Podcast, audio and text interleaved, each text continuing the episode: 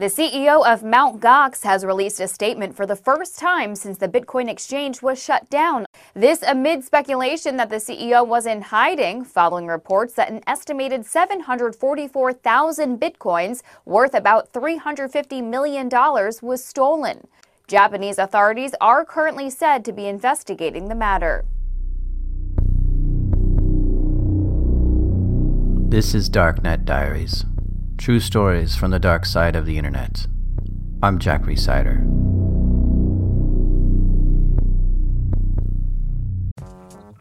Support for this show comes from Varonis. Guess how many files the average employee can access on their first day of work?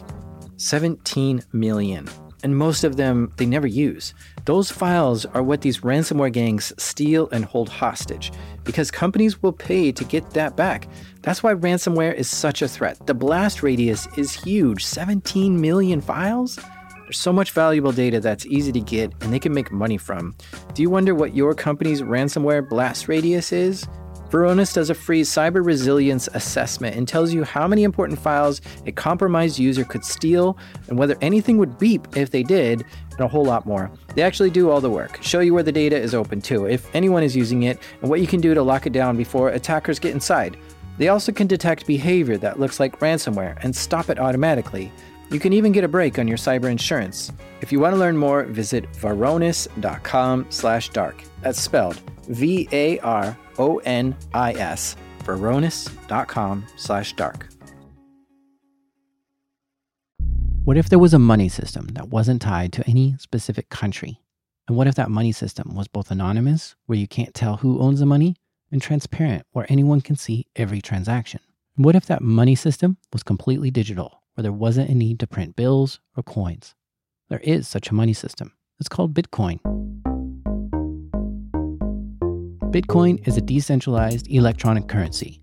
Instead of there being a big data center that handles all the transactions, in Bitcoin world, the transactions are done by crowdsourcing. Anyone can join in on processing Bitcoin transactions. But why should they?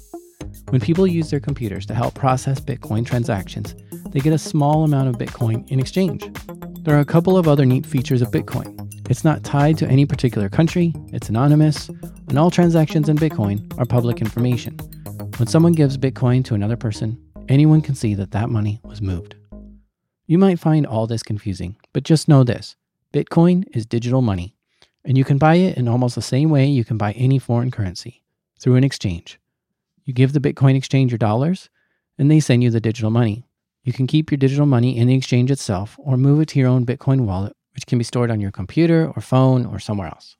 Bitcoin has been around for less than 10 years. It first started in 2008 but for the first few years, there were no exchanges.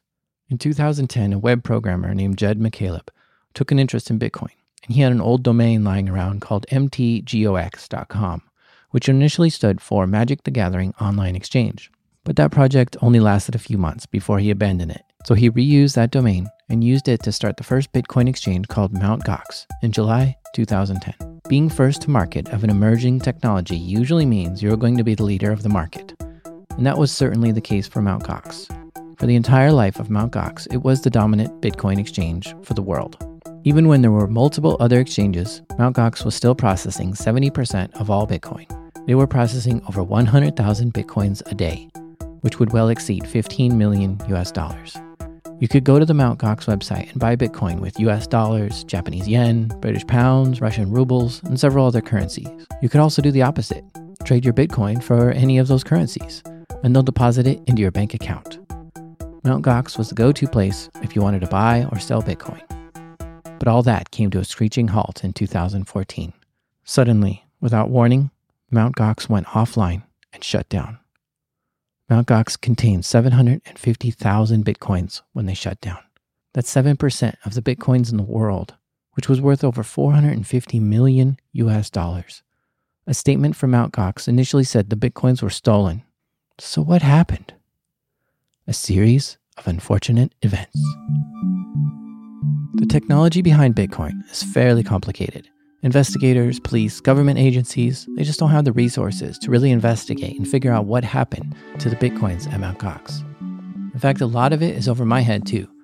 Hello. So I called someone up Hi, Jack. How are you doing? who knows a thing or two about Bitcoin. My name is Kim Nilsson. I'm actually just a general software consultant, work with software development mostly, but I also do blockchain analysis, or as I sometimes call it, blockchain archaeology, since I mostly look into historical stuff. The blockchain is the public record that stores all Bitcoin transactions. There are over 300,000 transactions a day, and each one of these is stored in a way that anyone can view them all.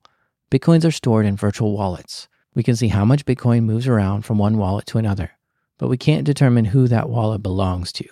That part is anonymous. I was pretty much a Mt. Gox customer, yes. Uh, I was just using them for trading and whatnot. I wasn't really actively observing them while they were up or anything.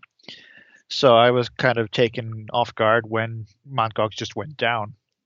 And I did, I didn't lose that an insane amount of money, but I didn't take it particularly well and, and felt like someone needs to investigate this. And I wasn't really prepared to trust that normal law enforcement and normal like the normal usual the usual as actors would uh, would investigate it properly considering what a a what a cutting edge technical field it is and, and b like would they even get the necessary data and whatnot and then I sort of kept watching the situation going forward from there with with great interest and there was there started to be like leaks coming out with some of the internal Mt. Gox data, and suddenly, hmm, well, actually, maybe maybe someone else can investigate this from the outside, and that's sort of where this all got got started. And I joined forces a little bit with some other guys and cooperated when necessary, and we tried to get hold of as much data as we could to to try to figure it out. And after that, it's basically just been me plowing through that and doing technical analysis on it ever since. So, for the last three years, Kim has been studying the blockchain and trying to personally piece together what happened to Mt. Gox. He's trying to count how much money went in, how much money went out, and reconcile these numbers. This is no easy task. The data containing all these transactions is almost 40 gigabytes, and there were hundreds of millions of records. And he was trying to go through all of them to try to make sense of what happened to Mt. Gox. And he spent a long time crunching this data and found brilliant ways of searching it faster and he would also ask the CEO of Mt. Gox directly for additional information. And the CEO would sometimes comply. It also helped that they both lived in Japan. As you say, one of the things that makes it quite hard to get an overview of this of what actually happened in Mt. Gox is that there really wasn't any one thing. It was a lot of different things. Some of them are connected, some of them aren't. So uh, it, it's hard to get a single satisfying answer to what actually happened. So let's start from the beginning and try to find where Mt. Gox went wrong. Right. So Mt. Gox was founded or reworked as a, as a Bitcoin exchange in 2010. Which was likely ran by a single person at the time, Jed McCaleb. He was a web developer and personally created the site from scratch. In January of 2011, uh, there was two exploits related to Mt. Gox uh, integration of Liberty Reserve withdrawals. Liberty Reserve was a company Mt. Gox used to transfer money from one person to another. It was a service tied to their backend, which allowed money to be moved around. But Jed made some mistakes when adding the service to his site. And a user would just be able to inject XML to override parameters in the in the API request sent to Liberty Reserve to get more money than they actually withdrew from Mt. Gox. So hackers were withdrawing more than they should be allowed to withdraw by exploiting this poorly implemented code. But that wasn't the only issue Jed had with Liberty Reserve. Users type in how much money they want to withdraw, but The code forgot to check for negative inputs. this had screwy results, allowing users to withdraw money they didn't have. Jed found these bugs and fixed them, but it wasn't until he had already lost $50,000. Around that time, Jed McCaleb and Mark Karpeles started talking. Jed was realizing the site required more time than he could put into it, and Mark showed an interest in taking over Mt. Gox from Jed. Mark was a web programmer from France, but had recently moved to Tokyo, Japan, where Mt. Gox was located. So uh, Jed basically almost gave it away to, to Mark Karpeles in that uh, very favorable price, and he basically sold it for almost no upfront money and just getting a cut of the uh, cut of the revenue for the next six months, I think. But just before the transfer of ownership to Mark, something terrible happened to Mt. Gox. Someone had broken into the Mt. Gox servers and stole the hot wallet file. A hot wallet is a Bitcoin wallet Mt. Gox used to conduct daily operational trades. This differs from a cold wallet, which is not stored on the Mt. Gox servers, but in another location in a much safer place. So the thief took the hot wallet and then transferred all the Bitcoins that were in it to their own wallet. So that was about 80,000 Bitcoins that disappeared and are actually still sitting untouched on the blockchain to this day. So it's quite possible they've been accidentally destroyed or something. since these 80,000 bitcoins had been stolen, there was, of course, at this point already a shortage. So Mt. Gox was technically already insolvent uh, as soon as Mark Karpeles took it over. I, I don't think Mt. Gox was ever, in fact, solvent for a single moment for as long as it existed under Mark Karpeles. That is, if all the Mt. Gox users were to try to take all their bitcoins out of the exchange, there wouldn't be enough for everyone. So already by the time Mt. Gox was sold a few months later, there was a lot of money missing. So off to a bit of a bad start under his management, you could say. Mark Karpeles is now running Mt. Gox from Tokyo, Japan. All ownership is now transferred to him, and a few months go by under his management. Mark was in the process of figuring out where the Mt. Gox bitcoins should be kept. He had some in the Mt. Gox servers in the form of a hot wallet, and he had some in a secure offline location, which is a cold wallet, but he also had some on his personal computer. During this time, it appears that someone uh, was able to get into Mark's own computer, which at this particular point in time appears to have been quite unsecured. It looks like they got it off of his personal machine from home, and at the time he was unfortunately keeping 300,000 bitcoins from Mt. Gox on his own unsecured machine, and a thief was just poking around, got lucky and found it, and ran away with it. this is a huge number of bitcoins lost, obviously, and but it never got any kind of mainstream attention because actually the thief, as it turned out, got nervous, it seems, and offered to give all the bitcoins back in exchange for a small keeper's fee. The thief kept 3,000 bitcoins and gave the remaining 297,000 back to Mark. Probably, if I were to venture a guess, they, they offered to give the coins back because they hadn't been particularly careful. Uh, I don't think it was some. I don't think it was some master hacker. It was probably just someone poking around, like I said. And uh, if I had been in their shoes, I probably would have been astonished that it even worked in the first place. Presumably, the deal at the time was the deal at the time was that they gave the coins back in exchange for not being investigated. So another month goes by. It's now June 2011.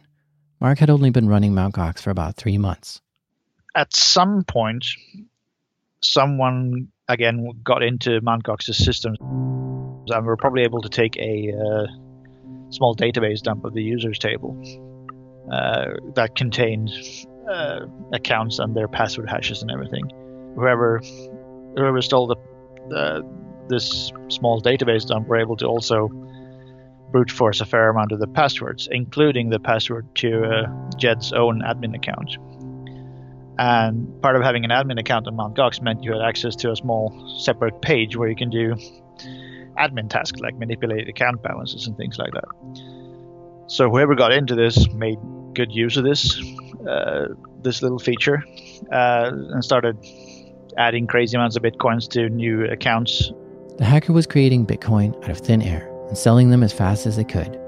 Bitcoin was worth around $17 at the time, this hacker sold so many bitcoins, they drove the price all the way down to one cent each. Some people bought thousands of bitcoins at that price. The market had gone haywire and hit rock bottom.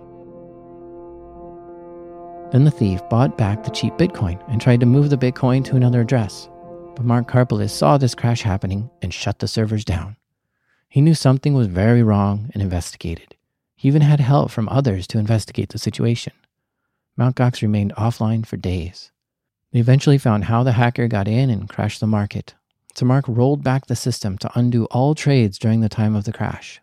Mt. Gox came back online with the price restored back to $17 per Bitcoin.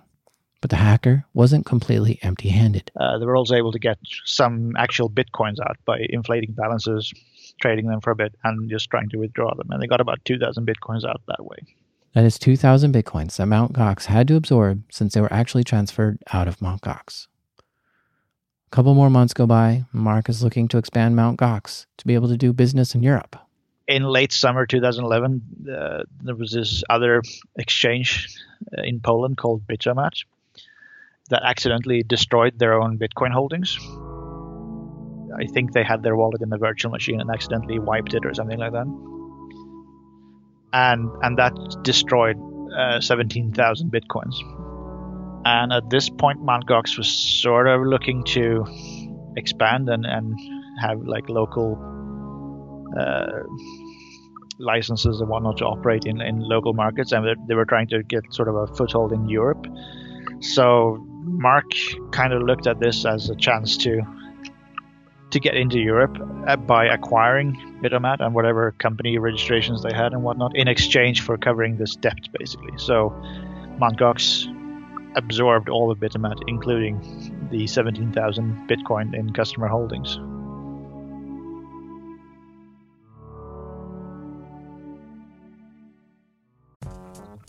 Support for this episode comes from Oracle for Startups. I think I have to buy a new phone this week. This one I have is running out of space and it's just too slow for my modern usage.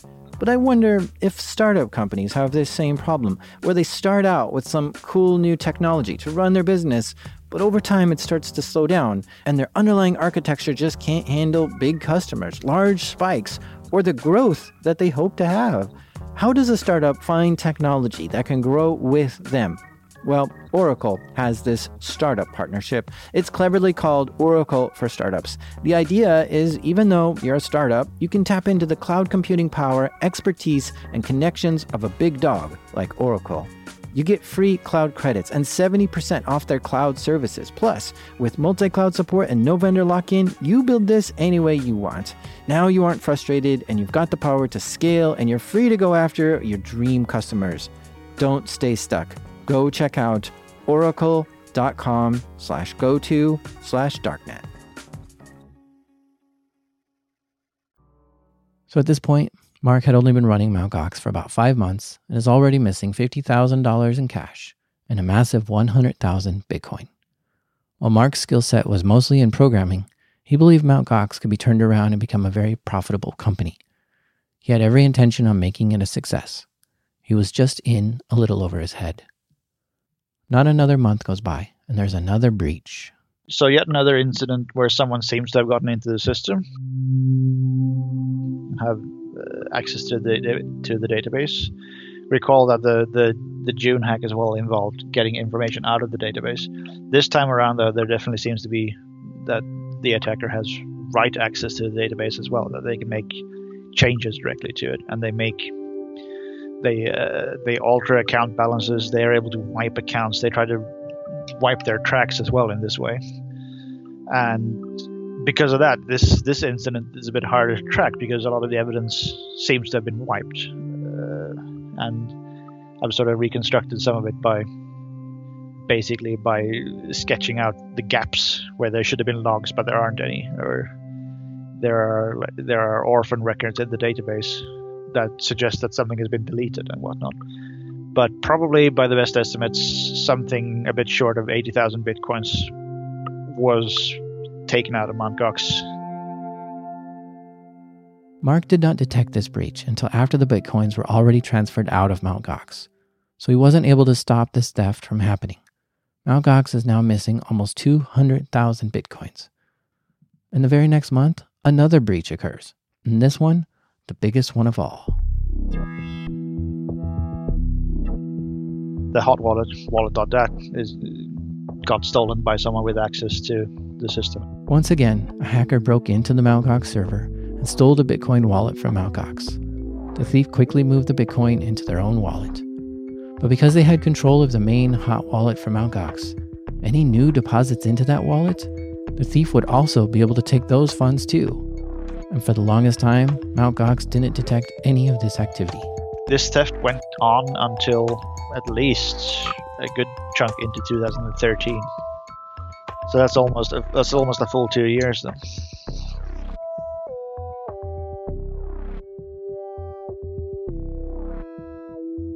By the time it was finally detected and stopped, the thief had been able to siphon 650,000 bitcoins from Mt. Gox. So this is basically the big theft that most people will be sort of thinking of when they when they talk about the Mt. Gox missing bitcoins. You might be wondering, why didn't Mark encrypt the wallet?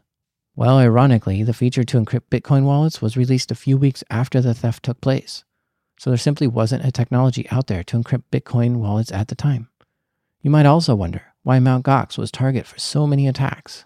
Bitcoin is basically incentivized hacking in that now that you have things like cryptocurrency, well, you can actually steal actual money just by hacking computers, whereas previously you could just acquire the means of, of stealing money and whatnot. You can you could get data and holding it for ransom and whatnot.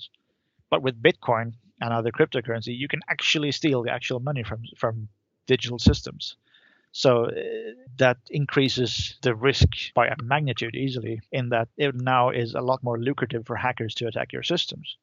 And Mt. Gox had the it, it was a double-edged sword in that it pioneered a lot of the market, but also since it was the first, it, it it's not like this was some big established company that spent millions developing secure software or anything. It was just a, an amateur code base that they were then trying to keep patched and somehow handle the load over the years. It was never a professional exchange in the sense that people who deposited money probably thought or wanted it to be. Even though, by this time, Mt. Gox had lost over 800,000 bitcoins, the problems didn't stop there. Another error in the code base of Mt. Gox had a problem processing transactions. So this showed up in the Mt. Gox system as a deposit to a user account, even though there was no new bitcoins coming in. But it was misidentifying those transactions as putting new bitcoins into user accounts. Uh, it was a bit under 50 accounts. They got free bitcoins for about 45,000 bitcoins in total. So there went another 45,000 bitcoins.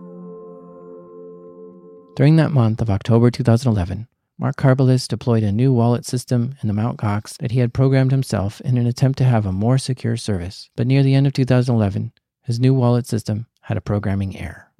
This is an instance where he actually he actually had a bug in his code, and that mean that meant that a number of withdrawals actually sent bitcoins to unspendable addresses, which is the same as destroying bitcoins. So that lost about 2,500 bitcoins that became destroyed because of this. The irony is that this is basically the only real instance of Mark's replacement wallet actually losing any significant funds Mt. Gox didn't have any more thefts or break ins since the new wallet software was added. It seems like his improved security was working. But Mark knew he was missing so many bitcoins and Mt. Gox was insolvent. And he tried to keep all these breaches and thefts under wraps and hidden from the public. He didn't want to ruin the reputation of Mt. Gox being the leader of Bitcoin exchanges, so he tried to keep these breaches secret. Things went okay for Mark and Mt. Gox in 2012. No significant breaches occurred, no big programming errors that resulted in a loss of Bitcoin, and Mt. Gox continued to dominate the market as the largest Bitcoin exchange. It appeared that Mark had finally gotten things under control and was slowly recouping his losses. By mid 2013, Mt. Gox was handling 70% of the world's Bitcoin trades, which was around 150,000 Bitcoins a day. Even though it was the leader of Bitcoin exchanges, there weren't that many employees working for Mt. Gox. Mark did a lot of the programming himself, but he did have a few other developers helping out. It's not clear whether Mark thought he could just handle it himself, or he had a hard time trusting others, or maybe he didn't have the money to hire staff. In 2013, Mt. Gox wanted to expand into the US, so it agreed to use a company called CoinLab to handle all North American transactions. Mt. Gox gave them $5 million to get started with, but for some reason, this deal went bad, and CoinLab filed a lawsuit against Mt. Gox because of a breach of contract. CoinLab was seeking $75 million, and they kept the $5 million that Mt. Gox gave them. And I believe this lawsuit is still going on today. Later in the summer of 2013, the U.S. Department of Homeland Security issued a warrant to seize money from Mt. Gox. They had been in violation of acting as an unregistered money transmitter in the U.S. In total, DHS seized $5 million from Mt. Gox. It was also discovered that Mark was running a trading bot. I don't know who had the original idea. There are some emails leaked where Mark and Jed is discussing it, and, and Jed is amongst other things, suggesting that maybe you can maybe you can make trades on your own exchange to to sort of shift this liability back and forth between uh, bitcoins and, and, fiat money in a way to as a, as a way to recover the funds you can if you can basically trade trade the losses back of course require you to be a trader that can make reliable profits and mark doesn't seem to have been a trader that was able to make profits if, if anything he seems to have uh, he seems to have bought high and sold low this trading bot he was running was called the Willy bot, and there's a paper that explains it in detail. At the time the paper came out, it was just speculation though. But the speculation proved to be spot on. The way Mark implemented this this internal trading mechanism, it actually kept all the logs, so it's possible to get quite accurate information about what was done or not. He didn't seem to, to wipe any logs or anything like that. By analyzing the logs and adding up the trades, the spot resulted in Mark losing an additional $50 million and 22,000 bitcoins. In February 2014, Mt. Gox suddenly, without warning, halted all withdrawals from its site. Mark stated they were addressing some security concerns, but a few weeks later, Mt. Gox, the largest Bitcoin exchange in the market, shut down entirely. The website went offline and simply returned a blank page. Protests began outside the Tokyo office. Thousands of customers were furious. Mt. Gox had closed its doors, seemingly holding on to 850,000 bitcoins. But in reality, the Mt. Gox coffers were entirely empty. At the end of February, Mt. Gox had filed for bankruptcy in Tokyo, stating they had lost 850,000 bitcoins, which was worth $470 million.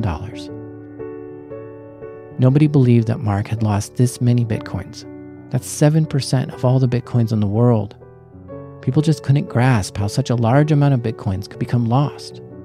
But as you heard, it was lost, just not all at once. The next month, when looking through some of the old Mt. Gox systems that were in use in 2011, Mark Karpeles found a wallet in the system that still had 200,000 bitcoins. This brought the total losses down to 650,000 bitcoins. In August 2013, Tokyo police arrested Mark Karpeles, not for losing the 650,000 bitcoins, but on charges for embezzlement and fraud. Japanese prosecutors accused him of falsely adding bitcoins into the accounts of investors and then moving that to his own wallet. He has continued to plead innocent to these charges. As far as the thieves go who stole the money from Mt. Gox, only one person has been caught and arrested. His name is Alex Vinnik and is a Russian national and was arrested in Greece. He was arrested for money laundering, but evidence shows that he had some of the bitcoins that were stolen from Mt. Gox. However, just because he had them doesn't mean he stole them. He was just accused of laundering, not of stealing the bitcoin. A year after his arrest, Mark Karpeles was released on bail and is currently residing in Tokyo. He's still undergoing the legal process of his arrest and the Mt. Gox bankruptcy. Those 200,000 bitcoins he found have sat untouched since he found them. The bankruptcy case restricts him from touching them, but since 2014, when Mt. Gox filed for bankruptcy, the price of Bitcoin has skyrocketed. At the time of this recording, it's now worth over $10,000 per Bitcoin. Mt. Gox owes their creditors $450 million, which is what the Japanese courts have sort of locked in as what he owes. But his 200,000 bitcoins are now worth $2 billion. So if he were to pay off all his creditors today, he may then get to walk away with over $1 billion. dollars,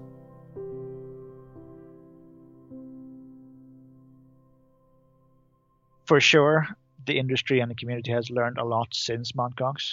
Like I said, most of the reason for Mt. Gox being so unprepared to to fill its own shoes, so to speak, was because it was the first of its kind. Uh, there was no real best practices back in 2011 or anything like that. And uh, as anyone who's been in, in a initially successful startup can tell you, it can be really hard to keep up with actually investing the time needed to keep your technology up to date. One big thing we've learned from Mt. Gox is that it's not a good idea to leave your Bitcoin on the exchange unless you're actually trading it.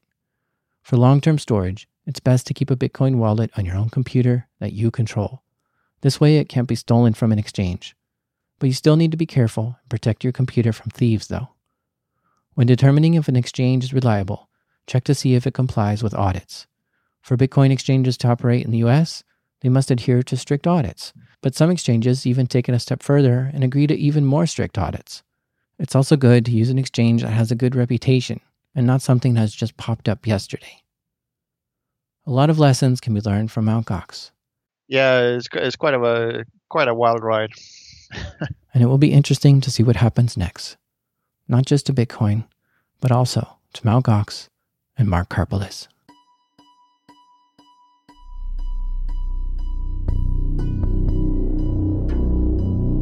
You've been listening to Darknet Diaries. For show notes and links, check out darknetdiaries.com. Music is provided by Poddington Bear. Hey, are you learning to program in Python or want to learn? I've got something for you. I put together a Python cheat sheet, which is a single page of the most common Python commands. It's a perfect reference guide to print out and have handy for when you need to look up the syntax of a command. I made this for myself when I was learning to program in Python. And when I made it, I ran it by the Python community and got an overwhelming positive response. I even added some of their suggestions to improve it. You can download this Python cheat sheet at darknetdiaries.com.